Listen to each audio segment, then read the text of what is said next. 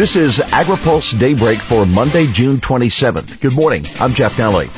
Senate Agriculture Committee Chairman Pat Roberts and Ranking Democrat Debbie Stabenow uh, reached an agreement last week on legislation to preempt state GMO labeling laws for food. But now the pressure is in for the Senate to actually pass the bill this week. If that happens, farm groups hope the House will be able to consider the legislation before its August recess. Much of the U.S. farming sector is preoccupied with the Robert Stabenow agreement, but the UK vote to withdraw from the European Union, the so-called Brexit, is still the biggest thing happening for some exporters and importers. The vote is over and the issue supposedly settled, but the confusion and questions about what happens next have just started. U.S. trade with Britain is still done under conditions set up by the European Union, and that has exporters here wondering if the UK will be rewriting its tariffs and regulations. According to USDA data, the U.S. exported $1.8 billion worth of agricultural goods to the UK. People like Richard Haass, president of the Council on Foreign Relations, have lamented that the UK will be excluded from European negotiations with the US on the transatlantic trade and investment partnership. And any type of bilateral agreement between the US and the UK could be severely hampered by ongoing TTIP negotiations. But House Ways and Means Committee Chairman Kevin Brady says now's the time to start protecting the U.S. relationship with Britain. In a statement, he said, American companies, farmers, and workers depend on opening markets to our exports and investment.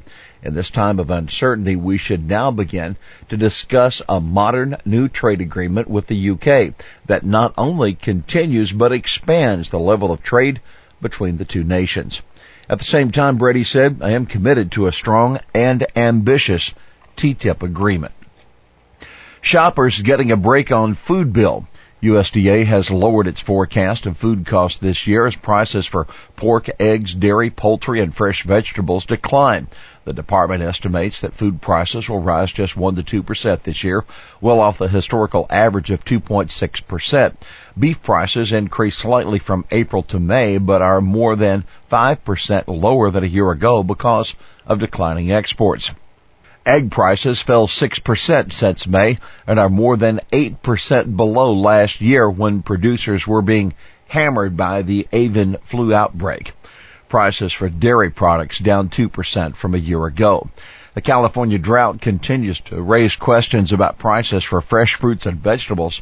So far, USDA says increases should be in line with the historical average. Vilsack, a long shot VP choice. Secretary of Agriculture Tom Vilsack may be a sleeper favorite to be Hillary Clinton's vice presidential candidate.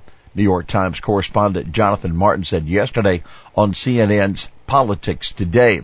Vilsack has quote Rust Belt credibility due to his Pittsburgh origin and career as a small town mayor and governor of Iowa, Martin said. His advantage for Clinton in Martin's eyes, however, is that his selection would have no impact on Democratic hopes to regain control of the Senate that would be a drawback for senators from states with Republican governors and even for Virginia's Tim Kaine because a successor would be guaranteed to serve only until November 2017 special election. USDA expands recall for Vietnamese catfish. The USDA on Saturday published a notice that the California-based U.S. Cato Holdings Incorporated is expanding its recall for Vietnamese catfish products by 2,235 pounds. That marks a total of 27,995 pounds of frozen swai fillet that the company is trying to get back because it did not go through the required food safety inspection by the USDA. The initial recall became more fodder for lawmakers and food safety advocates who are defending USDA's recent takeover of catfish inspection from the FDA, as was ordered in the 2008 and 2014 farm bills. USDA does a better job at intercepting catfish that is contaminated with residues of banned chemicals according to supporters. There is no evidence that the catfish being recalled is contaminated, but USDA has still warned consumers not to eat it. USDA began inspecting catfish imports in April, and since then the agency has rejected two shipments from Vietnam and one from China. USDA looks into breeding a tougher bee. Honeybees are used to pollinate billions of dollars worth of crops, everything from apples to almonds, and researchers are still trying to lessen the massive deaths every year, including breeding stronger bees, according to the USDA on Friday. U.S. beekeepers lost 44% of their bee colonies between April 2015 and April 2016. That according to a new audio posting on the USDA's website.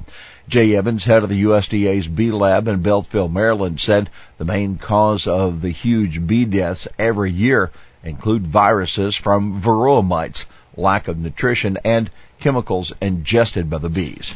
Well, that is Daybreak for this Monday, June 27th. AgriPulse Daybreak is brought to you by McLeod, Watkinson, and Miller. America's most experienced law firm in agricultural and derivatives law, and by Dairy Management Incorporated. For the latest news out of Washington, D.C., visit agripulse.com. For AgriPulse Daybreak, I'm Jeff Nalley.